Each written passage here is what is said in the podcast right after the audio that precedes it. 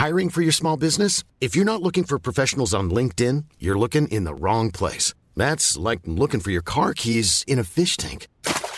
LinkedIn helps you hire professionals you can't find anywhere else, even those who aren't actively searching for a new job but might be open to the perfect role. In a given month, over 70% of LinkedIn users don't even visit other leading job sites. So start looking in the right place. With LinkedIn, you can hire professionals like a professional. Post your free job on linkedin.com slash people today. Hey, it's Paige DeSorbo from Giggly Squad. High quality fashion without the price tag. Say hello to Quince. I'm snagging high-end essentials like cozy cashmere sweaters, sleek leather jackets, fine jewelry, and so much more. With Quince being 50 to 80% less than similar brands. And they partner with factories that prioritize safe, ethical, and responsible manufacturing. I love that. Luxury quality within reach. Go to quince.com slash style to get free shipping and 365-day returns on your next order. quince.com slash style.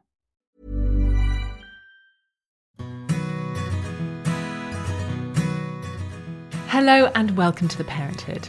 Like it or not, our children are guinea pigs, growing up with the new phenomenon of social media shaping their lives, their relationships, their friendships, and their sense of self.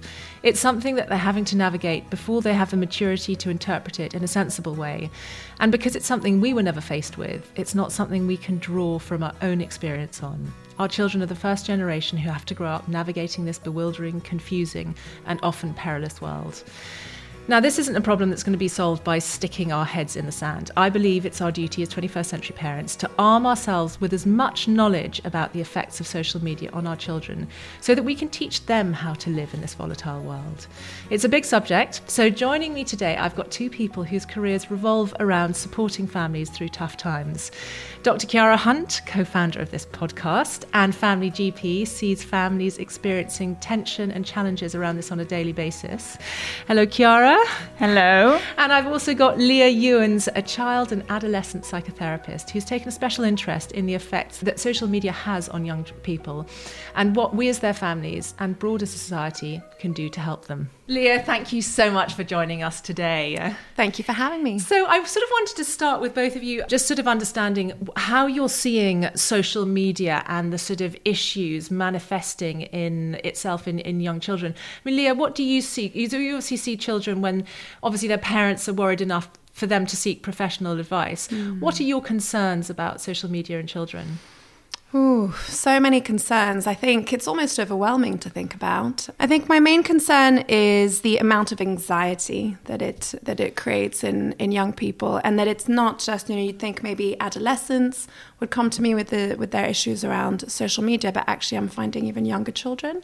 And what do you mean? Um, what sort of age when you say even younger? Well, children? I think we're seeing children from the age of eight yeah, having access I to phones. See that sort of age group. And what's quite interesting is I think you see patients who have been referred. I'm often seeing patients, it's as part of another consultation, and the parents will often be quite anxious about it. And they'll bring it up as a sort of side question of, oh, my, my mm. eight year old, is that is it okay for her to have her an Instagram account? Or, you know, mm. I'm a bit mm. worried about the amount my son plays on his, you know, interactive computer games. And you start having those conversations that the parents themselves are actually already quite anxious mm. about, or that hasn't yet caused a problem. And Chiara, I mean, obviously, you know, if children have an Instagram account or playing games, that doesn't necessarily mean it's having a negative impact on them. But do you seeing a negative impact on some children? Yeah, absolutely. I have lots of children who are quite active on devices, not necessarily social media, who have a very positive relationship with it and, and where it isn't causing a problem or where actually the parents are quite involved.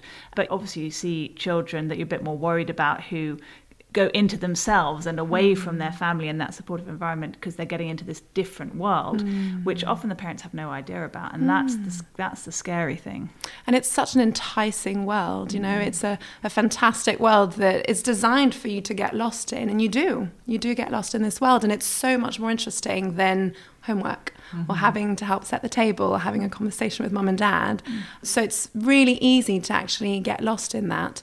And then there are all sorts of then effects on your brain, on your social development, on your emotional development that could then, you know, it could be a snowball effect that could happen quite quickly.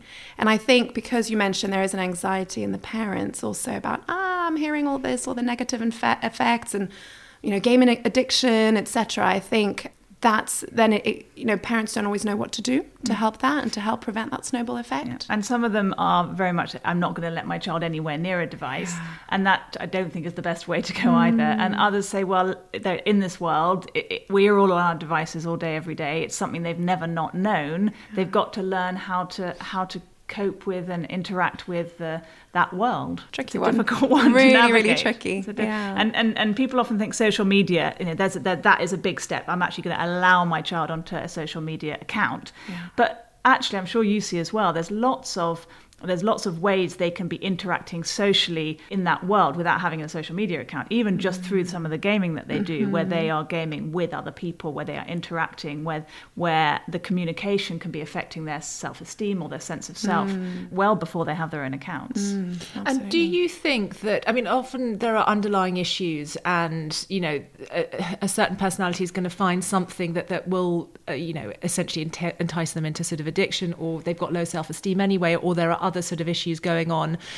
Do you find that this is affecting children with underlying problems, or actually that it's affecting children from very stable families? Because social media and the world of devices is such a new and such an enticing phenomenon that actually children from very stable families are experiencing problems as well. Mm, absolutely. I think we're all we're all vulnerable to it, even us as adults, you know, and I think because partly it has it's working with the, the reward system in our brain and lots of dopamine is being released in our brain. So it's making us want to go back to it over and over. It's a little bit like, you know, when you were a child and you go down to the fridge, open it, see if there's anything in there that, that somebody's prepared for you. Nothing's in there. Close the fridge, go back upstairs, And you think, I'm going to go back down. 10 minutes later, maybe by now, somebody's made something delicious in the fridge for me. Go back down, open it, still nothing.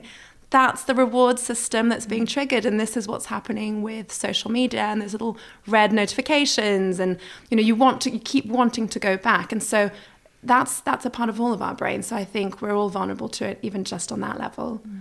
And I think, yeah, socially it does attract probably, you know, more vulnerable children, maybe children who might be described as introverts might find it easier at first to interact on social media rather than face to face. And that can be helpful to then have a face to face relationship with somebody. So that's a positive.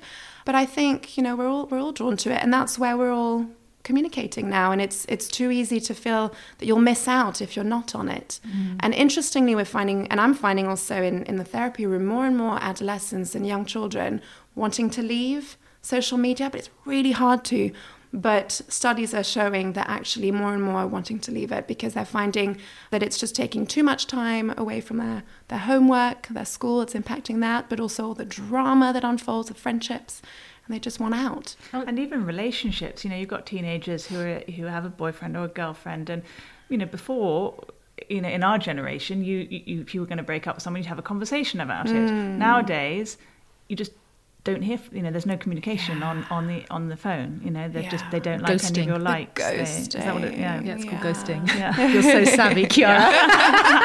don't know the terms yeah. And it's unfortunate It's that there is a term and there is a term because it's a thing you know and adults are you know using ghosting too in the dating world and so it, it really is it, and it, it's very impactful it's very hurtful it's very harmful especially for young children whose priority at that age as teenagers is to belong to be a mm. part of a group to be liked. to be liked. Mm. And so they're they're extra vulnerable to such things as ghosting and suddenly being dropped without having that difficult intimate conversation. Mm. And that's not just in male female relationships, that's also in friendships, Absolutely, particularly between girls, but but also boys. I mean, do you see a big difference in the use of social media between the sexes, you know, in terms of boys or girls? they're they're using it equally as much Yeah. in my experience yeah. Yeah, I mean, I had a patient the other day uh, who said that her children, the that her son, it was very much. There's lots of interaction, say on Instagram, but it's sort of the most, you know, sort of shocking picture you can take, or Yeah, you know, that. yeah. And whereas the girls, it will all be much more social, socially driven. I think. Yes, You know, I would trying- say the boys are trying to impress each other. Yeah, they are trying to be gross Yeah, and you know shock, as you say. Girls may tend to definitely think more about their appearances, but actually, I prefer not to separate too much Mm-hmm. by gender because I'm seeing the same with both on either side. Mm-hmm. And I, you know, I've I've worked with young boys also who struggle with their appearance and. Instagram and, and Snapchat and all that is equally as important to them, and they're not trying to I mean, social media is a very broad term. It'd be good to just define what we're sort of talking about. I mean, for me, social media is Facebook, Instagram, Twitter, Snapchat. Snapchat. Yeah, I mean, I've never been on Snapchat, but mm. it's. Are we talking about those kind of things? Are there other things that we need to be worried about? Because that's the other thing is that ch- I suppose parents need to be aware of what their children are on. It's so easy to download an app. Yeah, but also parents who think they're really on it really often don't have a clue what's going on because the vast majority of adolescents that I talk to away from their parents have a separate account. Mm-hmm. They have two Facebook accounts. They have one that their parents know about and it's all kind of doctored mm. for their parents, and they have another one that their parents have no no idea about. Yeah, I think on Instagram it's called Finsta, fake Instagram account, and yeah. so they have one, you know, that's a lot more open, and they'll just accept any re- friend requests, and then they'll have a separate one that's more private, and will have closer closer friends, and it'll just be a smaller group. And they and part of the conversation when I talk to them is how do you decide what's going on which account? And already there, there's a split in in who they think they are and who they who they're presenting to the outside world. There's here's who I am on my fake Instagram account. Here's who and what I am on the other one, and we're not we're, we're wanting to work towards integrating all these different. And here, here's who I am actually when social media exactly. is out of the equation. Exactly, and so that alone creates a lot of anxiety in children. Hence, or the anxiety that we see. It's, you know, when they, especially around adolescence, is when you start to be more aware of who am I really mm. compared to who am I out there? Who do people think I am? What about with my family, with this friend, with these boys, with these girls at school, and who am I inside? Mm. And I think things like social media kind of feed into that split mm. even more.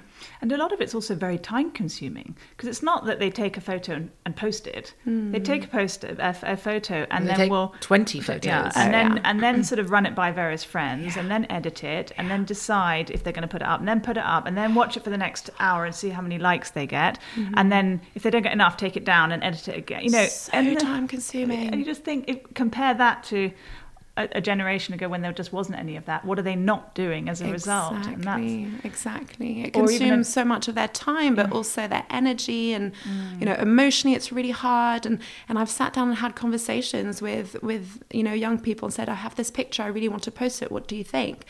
And I can't just tell them what I think. It's really, you know, that what I suggest you do is just help them figure it out themselves mm. by asking all the right questions. Okay, let's imagine you did post this what would it feel like what do you think people might think of you etc etc so really ask the questions you then want them to ask themselves mm.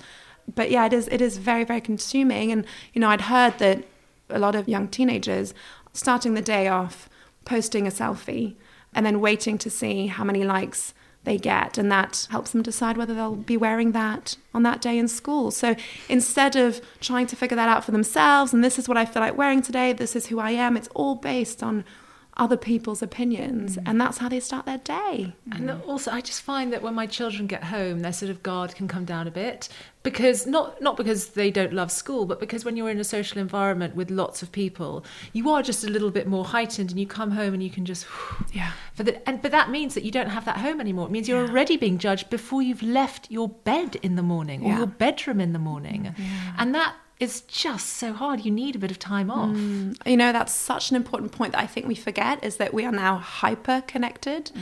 And, you know, we all need, as you're saying, we all need some time away from connection and intimacy and relationships to just, you know, that solitude is really important as part of self care and good mental and physical health mm. also and we don't we don't have that anymore you know the children don't have it they're constantly conversations are never ending they're ongoing mm-hmm. at all times well that's why the, the, the, sort of rise of the of the tech free holiday you know that's yeah. the, the, almost the biggest value you can have on a holiday now for adults and children is to actually not be connected yeah. yeah because we so rarely get it. And mm. we as a generation are also experiencing it for the first time. Mm-hmm. So you look at, I mean, I look at the adult patients of mine and all of the anxiety and, and mental health issues that have come as a result of tech mm. for adults who were already relatively well rounded by the time this came into their lives. So for mm. children, for this to all be happening, you know, for children as they're growing up.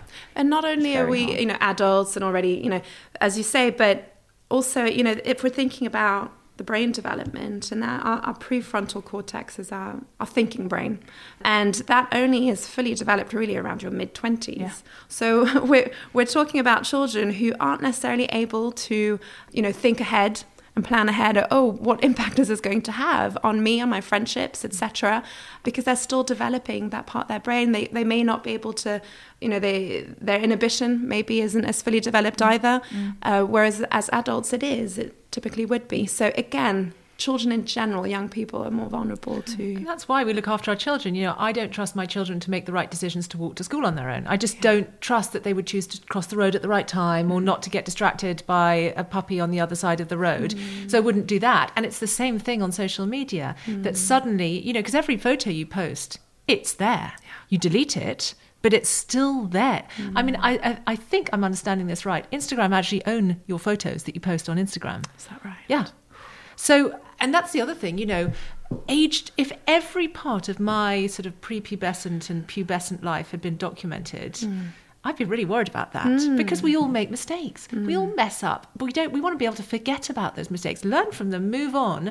But if everyone's got their phone and is videoing things and posting things, what impact is that going to have on, you know, when you want to get a job? Because mm-hmm. people look at your social media and the comments you've put. And what about, you know, we've we've not had a, a prime minister or someone in the media that is very, very heavily scrutinized who's grown up with social media. I mean, there are plenty of politicians and high profile people who've messed up because of comments they made 10 years ago on social media. What about when they were 12 yeah. and they made an ill judged comment? Yeah.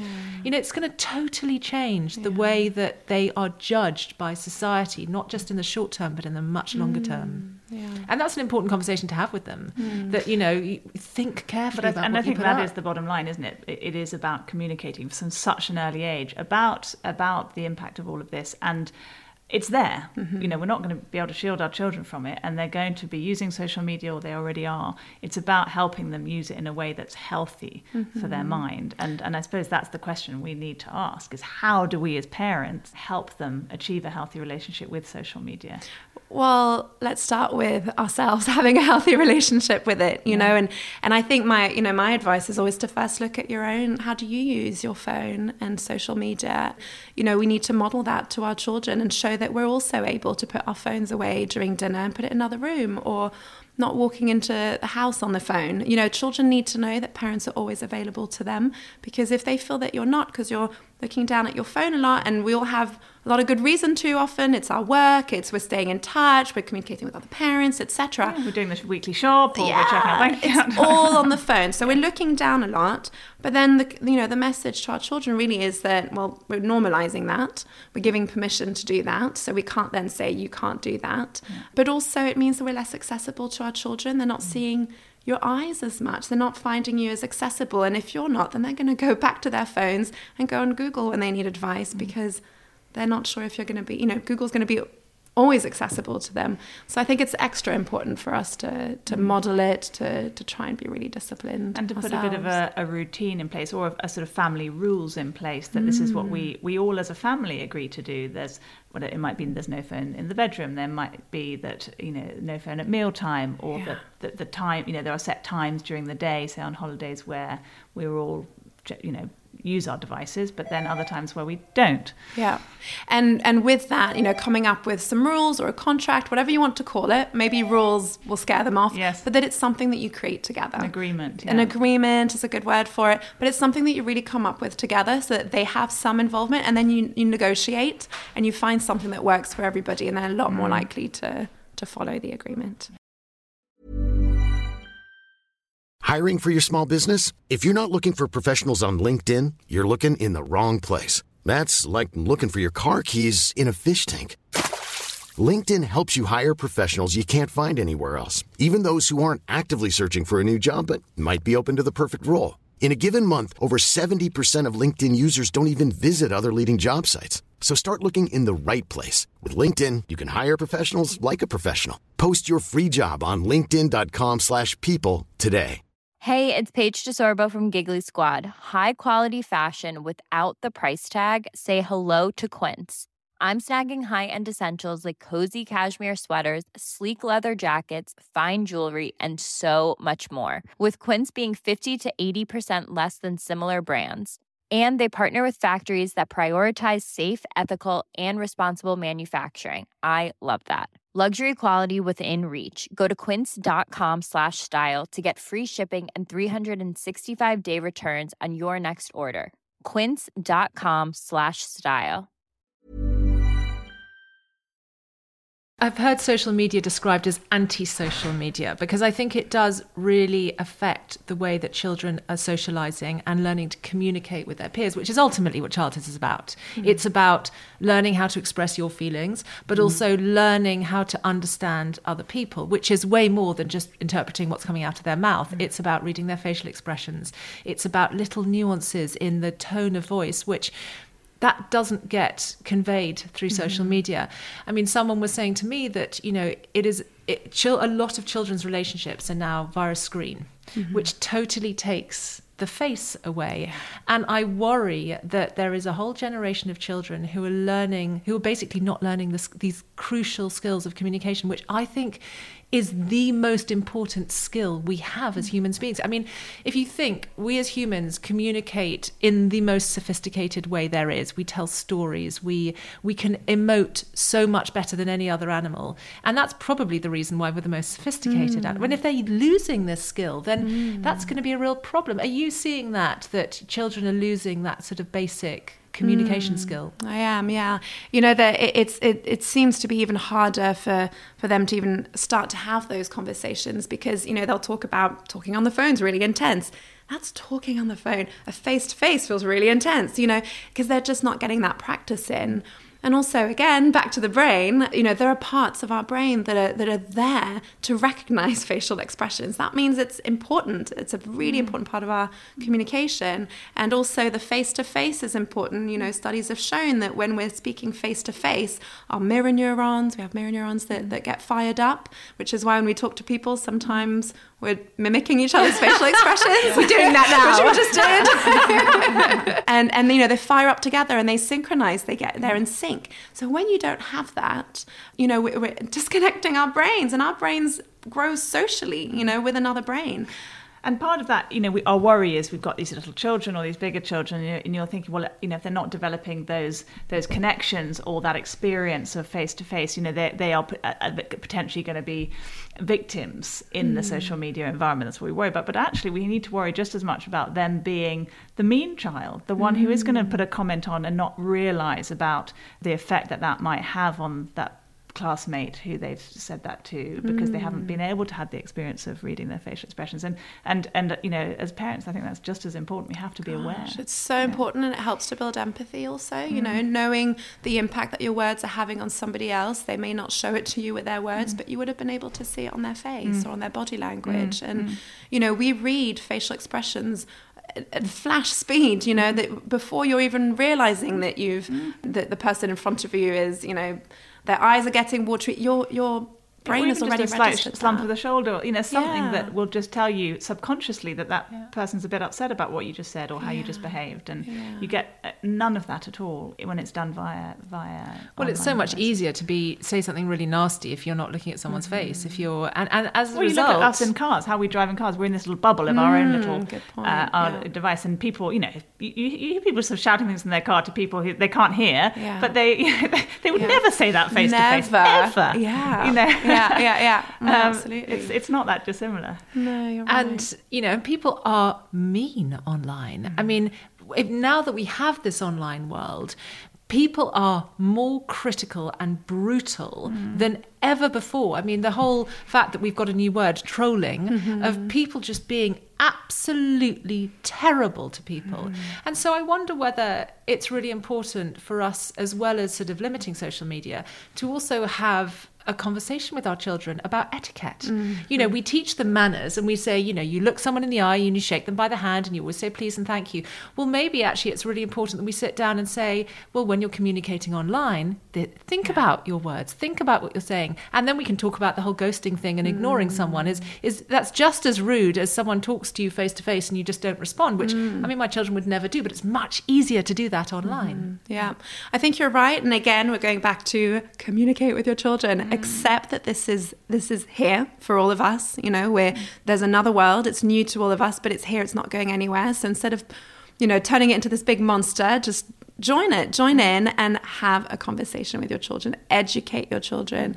Etiquette, I think, is a great word for this. You're right. I think there there has to be an etiquette on about, you know, on how we mm. we interact on social media. It's happening more in schools, mm. but we need to do it at home also. And and the mean the, the sort of meanness in children online is also in the minority, but it has a big voice. Yeah. In the same way in the adult world, troll there's not that many people who are really mean trolling, but they seem to be everywhere because yeah. they're the ones sitting on their own in their little home all day mm. being mean to people online mm. and you know it's you know when we search the internet we, as adults we can we, you can see i say my patients they've googled something and it's it's always you know when it, when it's not a professional website it's always the comments from people who just spend a lot of time mm. online sort of saying negative things about whether it's a medication or whether mm. it's a treatment or whether it's you know um, yeah, and with children, I would worry about them. Yeah, you know why? Why all this negativity? You know, do we need to mm. support this child who's mm. trolling? Mm. And the issue is, is that you know they're in a world where there are no adults to monitor, mm. and all this is happening, and we can't necessarily see where the need is and where the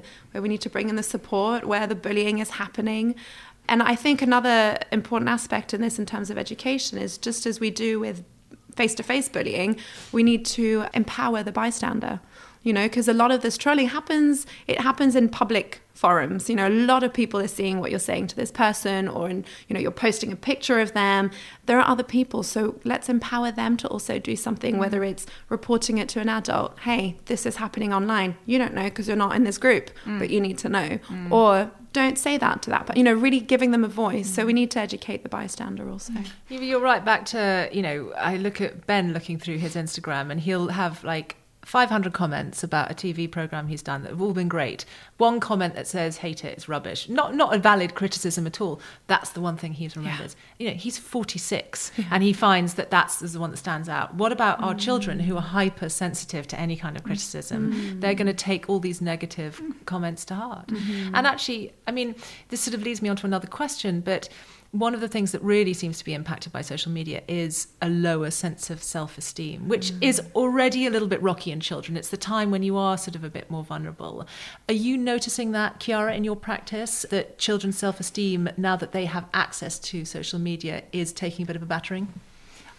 I think I do see that, but I see it in lots of different ways. And I think it's often not just self esteem, but self identity and self esteem within those different identities that they have created for themselves. So they might be actually really self confident, really confident and, and, and have a good sense of self worth in their sort of immediate family and immediate friends, but maybe not in their online character that mm. they have. Hmm. And that, you know, that does cross over and that does start to produce symptoms of anxiety or even mood problems as they get older. So I definitely I do see that. And I think I think it's just very difficult to have a good sense of self esteem when, like you say, one little comment mm. can be something that going around your head all day. Or not mm-hmm. even a comment, but if everyone's photos are doctored yeah. and and then you look at your legs and you think, well, they're not as long as anyone else's legs. Mm. You know, I remember feeling so insecure about how I looked and my body shape. And I feel that if you know, and that was in, you know, I was at a school where there were 30 people in my year and I compared myself to them. If suddenly, you know, these children have 500 people that they're following, mm. or even more sometimes, suddenly it's 500 people mm. who they're comparing themselves mm. to, who often they've never seen in real life. And they're saying, well, why aren't my lips? I mean, maybe that is the reason that there is suddenly such a prolific use of cosmetic surgery in mm. young people, that they're all sort of after this weird sort of pouty lip, you know, thing that I really yeah. don't get. What do you think, Lia? Are you? Is no, I think you are right. And you know, you know.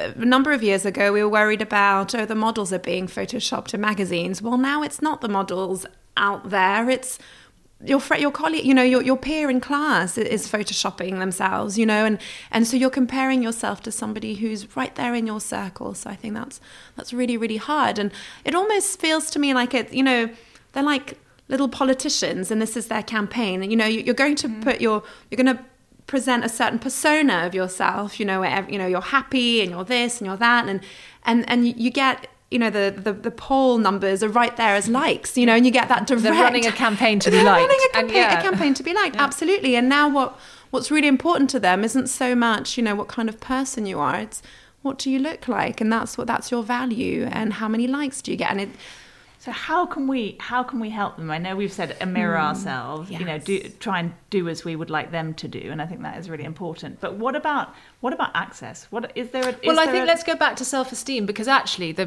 if if we're looking at the self-esteem issue and social media is is damaging their self-esteem, what can we do as parents to build their self? Esteem? Is there anything we can do? I don't know enough about self-esteem and how it is how you can grow that part of the brain. Do you have any tips, Lia? yeah, I mean, I think all of these, you know, what what the children are using to try and, and build their sense of self confidence, which is not really working, is to get external validation. And so as parents, it's really easy to do that to say, wow, look at, you know, you did so well in maths and look how well you're doing in dance. And, you know, it's all quite external. Oh, I love, you know, you draw so well. And we all mean well, you know, and that's the way we were praised also. But I think really deepening that and, and trying to step away from this external validation and just bring it back to connection because that's what's really missing for them is this intimate connection of I value you for who you are.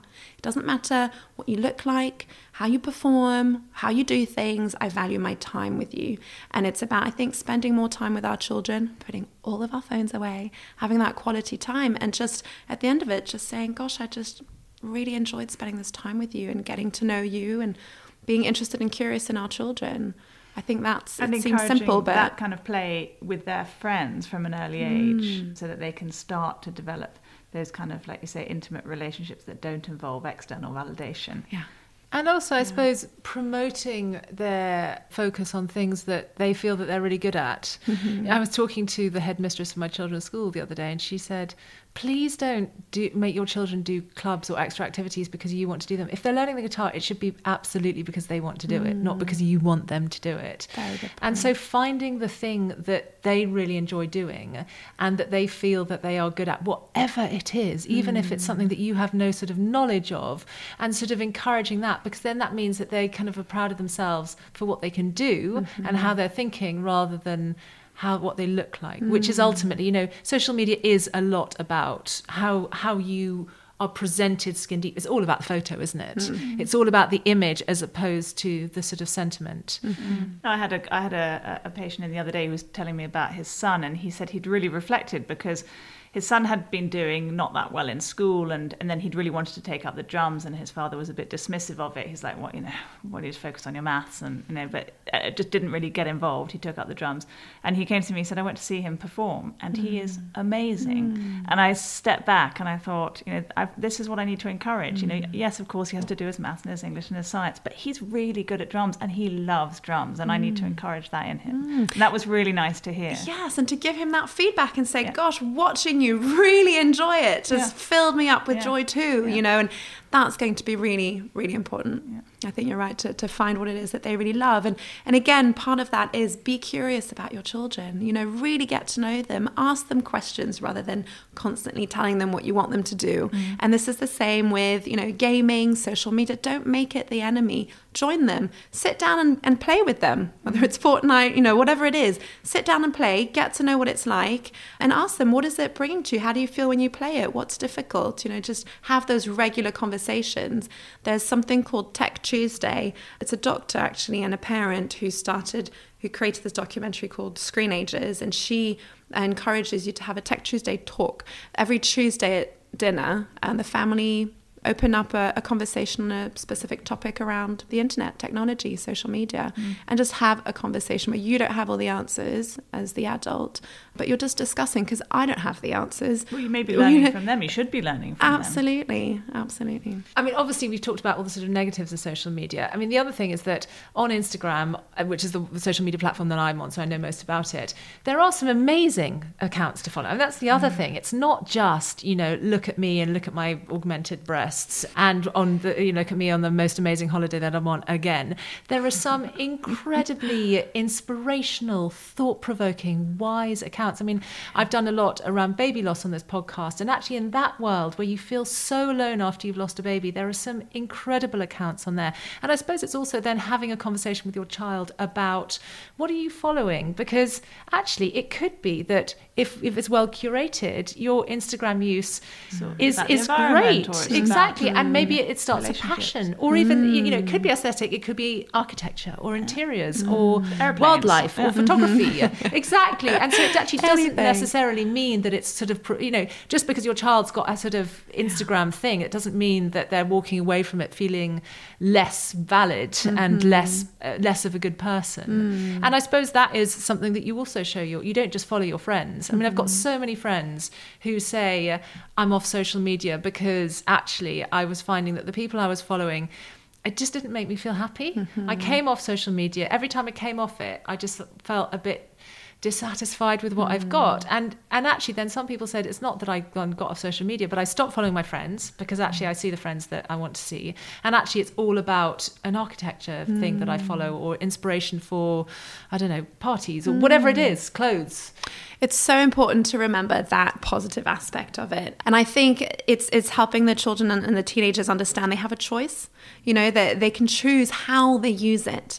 And again, educating them, help them make those decisions. It's about, okay, scroll through your account and just connect with your body. How does your body feel when you see this post? Is it making you feel really tense? Is it making you feel really horrible about yourself? Or is it is it you know nourishing you and you get really excited and follow your body it's giving you cues you know and if it if it's depleting you of your energy if you're feeling really tense then unfollow whether it's somebody you know or you don't and then you can start to really curate you know your your your account and i think advice it's we as adults could all take as well, isn't absolutely it? yeah a cull of our Instagram account. People do that. People have like a sort of Yeah. like a Tech Tuesday. There's a sort of I don't know, culling Friday.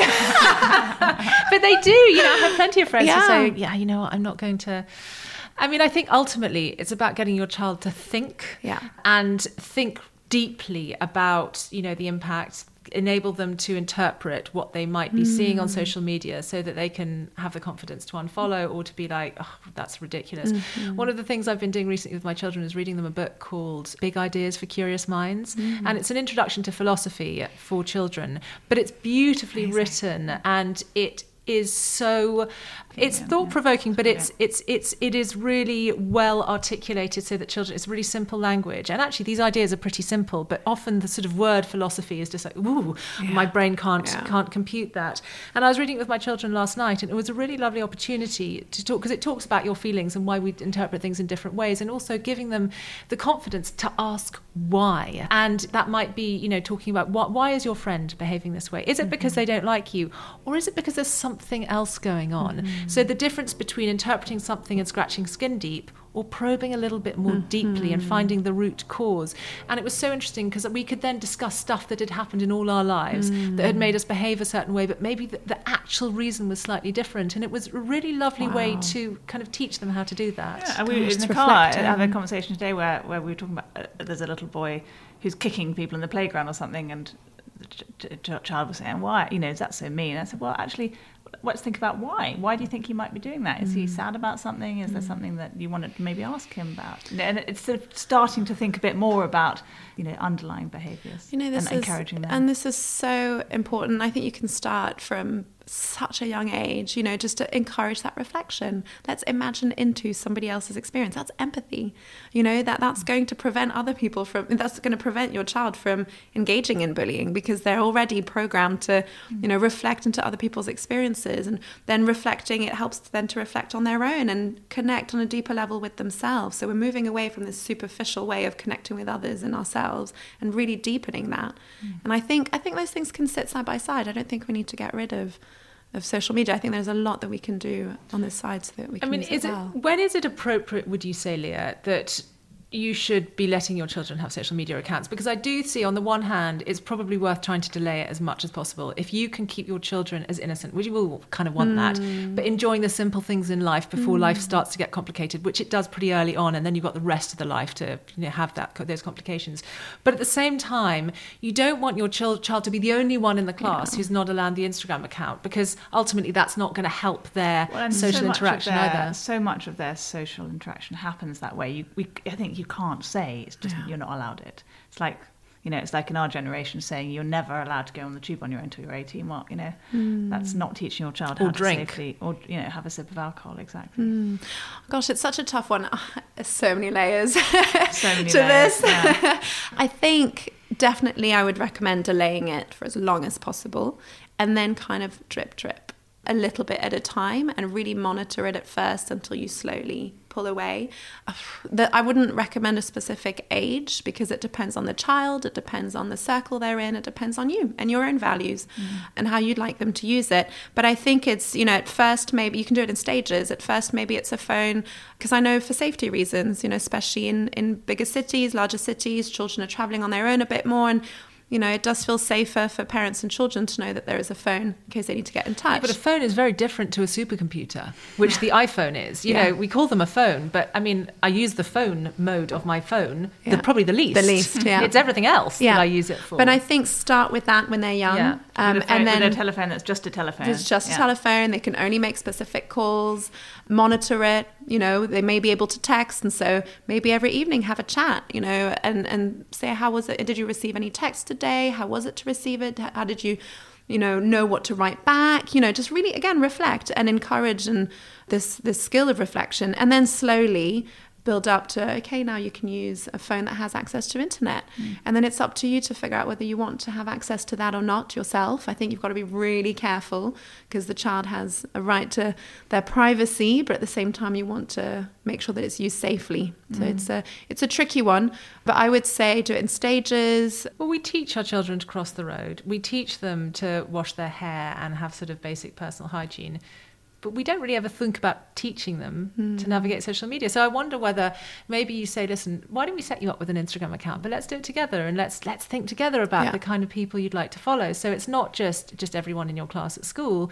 Let's think about this as a you know something that actually could be way more rewarding and hmm. we could follow the lego instagram or you could follow the hmm. whatever it is you know whatever singer you want to follow but also then you're talking about what's appropriate and inappropriate and and I mean, one of my friends said that you know her daughter had an Instagram account, which was really innocent and sweet, but she started. She's a gymnast, and there were a couple of photos on there which were sort of basically verging on inappropriate, and they mm. weren't posted in an inappropriate way because she was a young naive girl. Hmm. But her parent, it was actually the aunt, I think, that alerted her. Said, "Have you seen what she's just posted? Because that's n- I really don't hmm. think." And the parents hadn't even thought about the fact that she shouldn't have an open Instagram account; that it should be a closed Instagram hmm. account.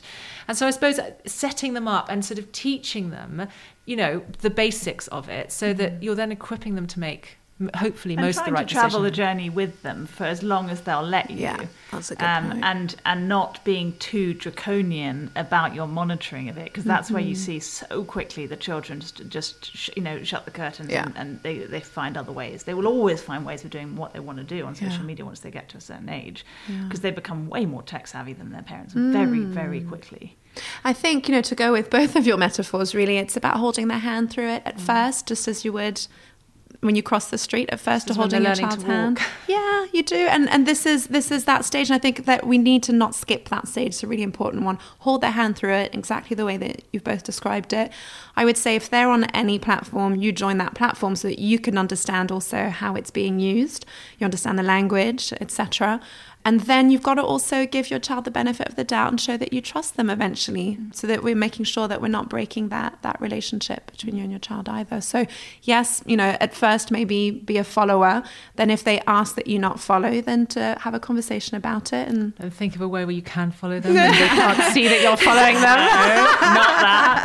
no, because that again presents, you know, if it's suddenly all sort of Suddenly you're media, you can your be, child. yeah, exactly. But if the mm-hmm. That's opportunity, not okay. Imagine no. you have to put yourself. You know, would you have Yeah. happy at, at fourteen to have your mother knowing everything that you were posting or saying? Or of course not. Even whatever, mm-hmm. however great your relationship with your mother is. Yeah. Just there's there's a time where you don't want her to But know. and also, as Yeah. parents, there is stuff that you shouldn't be knowing. Yeah, there really isn't. Yeah. you know, and that's where yeah and I, and I think that's where again we need to have a conversation uh, with the with the child with the young person about well what would it be like if I didn't you mm. know? And and for you to to know that also to trust that you've done enough you've mm. parented your child well enough to mm. to make those decisions on their own and that they can come to you if they have an issue they found and I think that is key, actually, to sort of say, listen, you'll probably see stuff online at some point in your life that upsets you.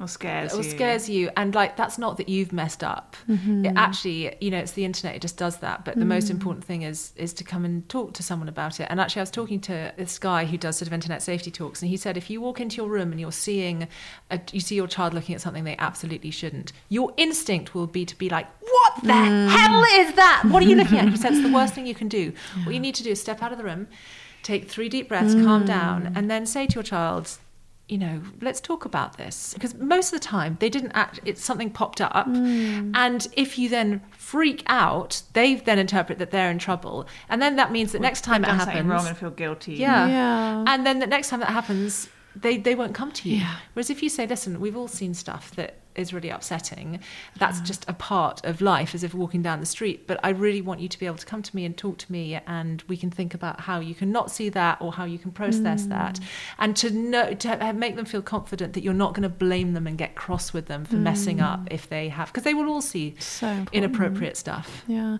and it's making me think about you know how hard it is for a parent actually because you know the, the what the phone symbolizes really. There's so much in there because for the the parent it's oh you are now. Um, away enough, away from me enough that you'll need a phone, right? So you're having to let go of your child and all the anxiety and the fear that comes with that. And it's what we might call a transitional object, a bit like a, a comfort blanket or a, a teddy bear, secure blanket, security blanket. And the phone's kind of become that. You know, even for us, we know we're okay if we've got our phone. Think about how we feel when our phone is lost, stolen, you know, out of out battery without or it. Yeah. without it. You feel really panicky, and the phone is there to, you know, to help us stay connected to our children at a time when it's developmentally appropriate for them to separate from us. So mm. they're getting some security knowing that they can contact you. You know they can get in touch with you. So I think it's highly symbolic. And also, you know, it, we're, we're headed in, even online, we're headed into unknown territory and it's unfamiliar.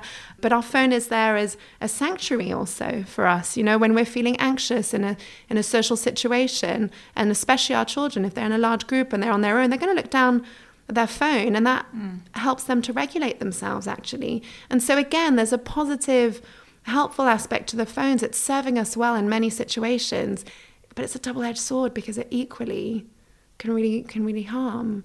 Um, so we, we I think we really need to, need to hold all those things in mind when we're thinking about it. It's not easy. It's not It's really not, and there's no right or wrong answer. You know, And we'll all get it wrong. All part of parents. me sort of Absolutely. think, God, our parents had it easy.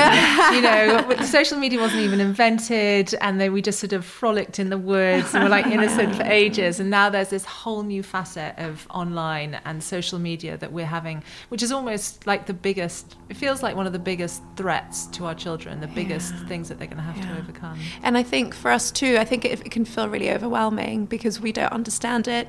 The We research, we don't have enough data yet to find out the res, you know what it, the actual impact it's having on us. It's just through observations and what we know.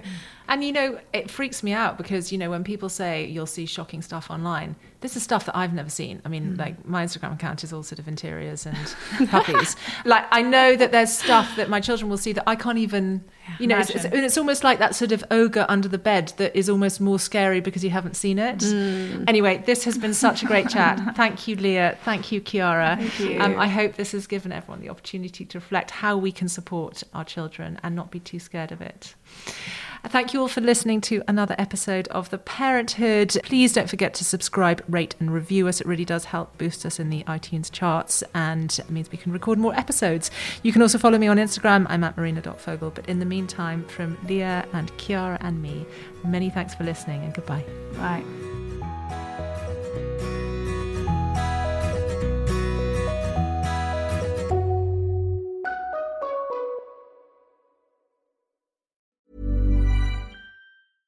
Even when we're on a budget, we still deserve nice things. Quince is a place to scoop up stunning high-end goods for 50 to 80% less than similar brands. They have buttery soft cashmere sweaters starting at $50, luxurious Italian leather bags, and so much more. Plus, Quince only works with factories that use safe, ethical, and responsible manufacturing. Get the high-end goods you'll love without the high price tag with Quince. Go to quince.com slash style for free shipping and 365-day returns. When you need mealtime inspiration, it's worth shopping Kroger, where you'll find over 30,000 mouthwatering choices that excite your inner foodie. And no matter what tasty choice you make, you'll enjoy our everyday low prices, plus extra ways to save, like digital coupons worth over $600 each week. You can also save up to $1 off per gallon at the pump with fuel points. More savings and more inspiring flavors make shopping Kroger worth it every time. Kroger, fresh for everyone. Fuel restrictions apply.